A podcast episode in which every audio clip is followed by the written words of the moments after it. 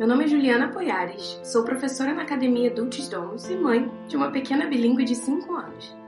No episódio de hoje farei a leitura da primeira parte do artigo Minhas Melhores Dicas para Criar Filhos Bilíngues, do escritor americano Adam Beck.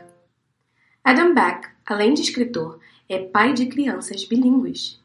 Vive no Japão com sua família e seus filhos se comunicam em inglês e japonês desde a primeira infância.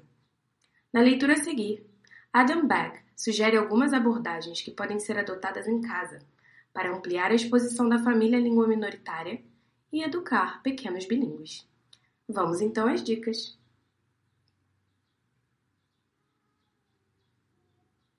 Passo 1.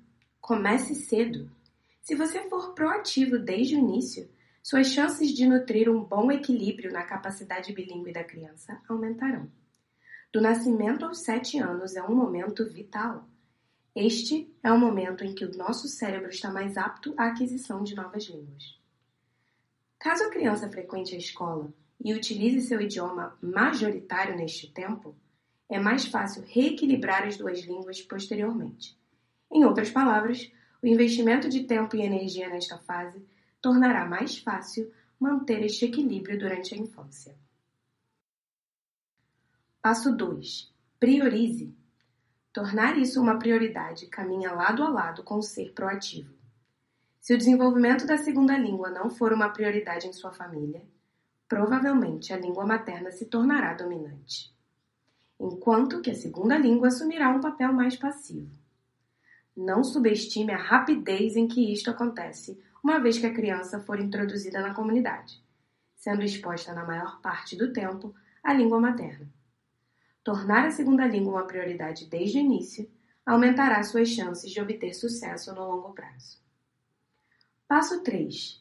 Não deixe ao acaso. Não permita que as circunstâncias determinem seus resultados. Você deve continuamente moldar as situações, de forma que seu filho possa receber informações suficientes na segunda língua, contrabalançando o peso da exposição ao idioma materno em comunidade. Alguns levam uma abordagem mais deixa a vida me levar, acreditando que a segunda língua pode ser aprendida mais tarde, quando a criança for mais velha.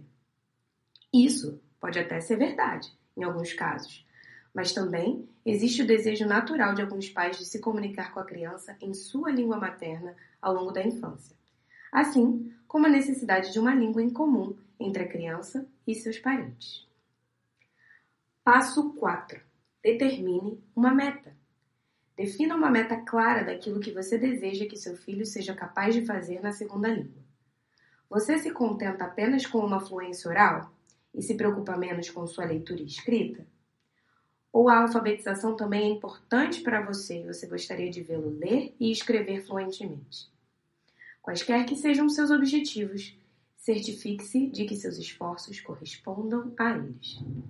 Boa capacidade de leitura e escrita são possíveis, mas esta é uma meta que exigirá um compromisso diligente seu e do seu filho.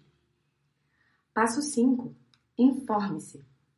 Ao se informar acerca de bilinguismo e crianças, você se tornará mais capaz de promover o desenvolvimento da proficiência linguística do seu filho. Busque ajuda em livros, sites e converse com outros pais, alargando assim seu conhecimento e suas ideias.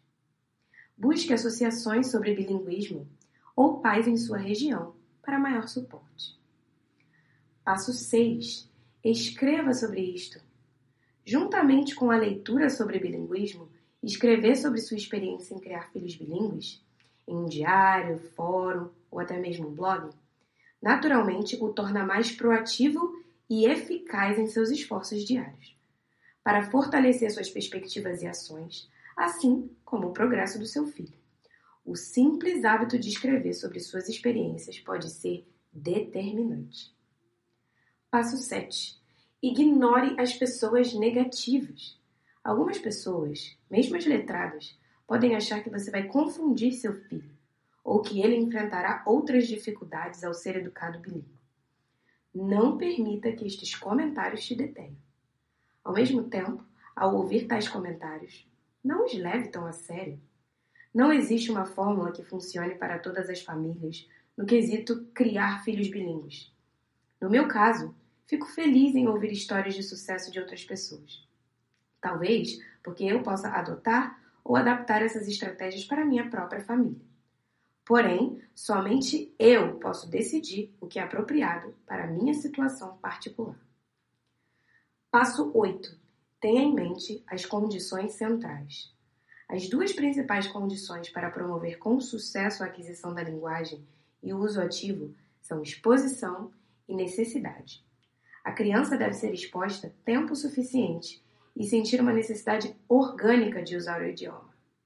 Se uma ou ambas condições estiverem ausentes, o resultado mais provável é uma postura passiva diante da língua. Em outras palavras, a criança entende muito do que é ouvido, mas tende a confiar no idioma majoritário para se comunicar. Obviamente, essa capacidade passiva pode ser ativada mais tarde, mas novamente, o progresso requer a ativação dessas duas condições essenciais. No fundo, o sucesso na jornada bilíngue está sempre ligado à exposição e à necessidade. Passo 9. Adote uma estratégia. Como você usará os dois idiomas na sua família? Duas estratégias comuns são uma pessoa, um idioma, quando cada pai utiliza sua língua materna para se comunicar com a criança. A abordagem idioma minoritário em casa, quando os pais usam o idioma minoritário em família e o majoritário é adquirido da comunidade. Qualquer que seja a estratégia escolhida, o importante é garantir que a criança tenha uma necessidade natural de usar o idioma minoritário e que ela passe tempo suficiente se comunicando nesse idioma diariamente. A família deve ter consistência no uso da estratégia escolhida, a menos que uma mudança nas circunstâncias justifique a mudança na abordagem.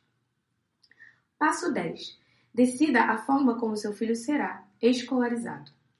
A estratégia de ensino adotada pela família também poderá depender das decisões tomadas com relação à escolarização da criança. Seu filho frequentará a escola no idioma minoritário? Haverá a combinação dos dois? Vocês se decidiram pelo homeschooling? O importante ao decidir é observar amplamente a exposição ao idioma e buscar manter um equilíbrio efetivo entre os dois idiomas.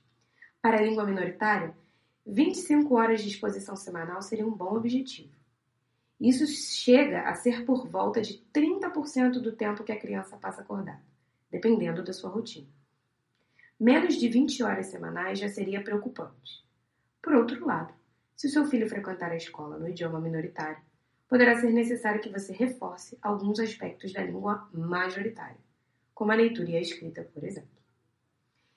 Então, esses foram os dez primeiros passos, as dez primeiras dicas do autor Adam Beck para criar filhos bilíngues.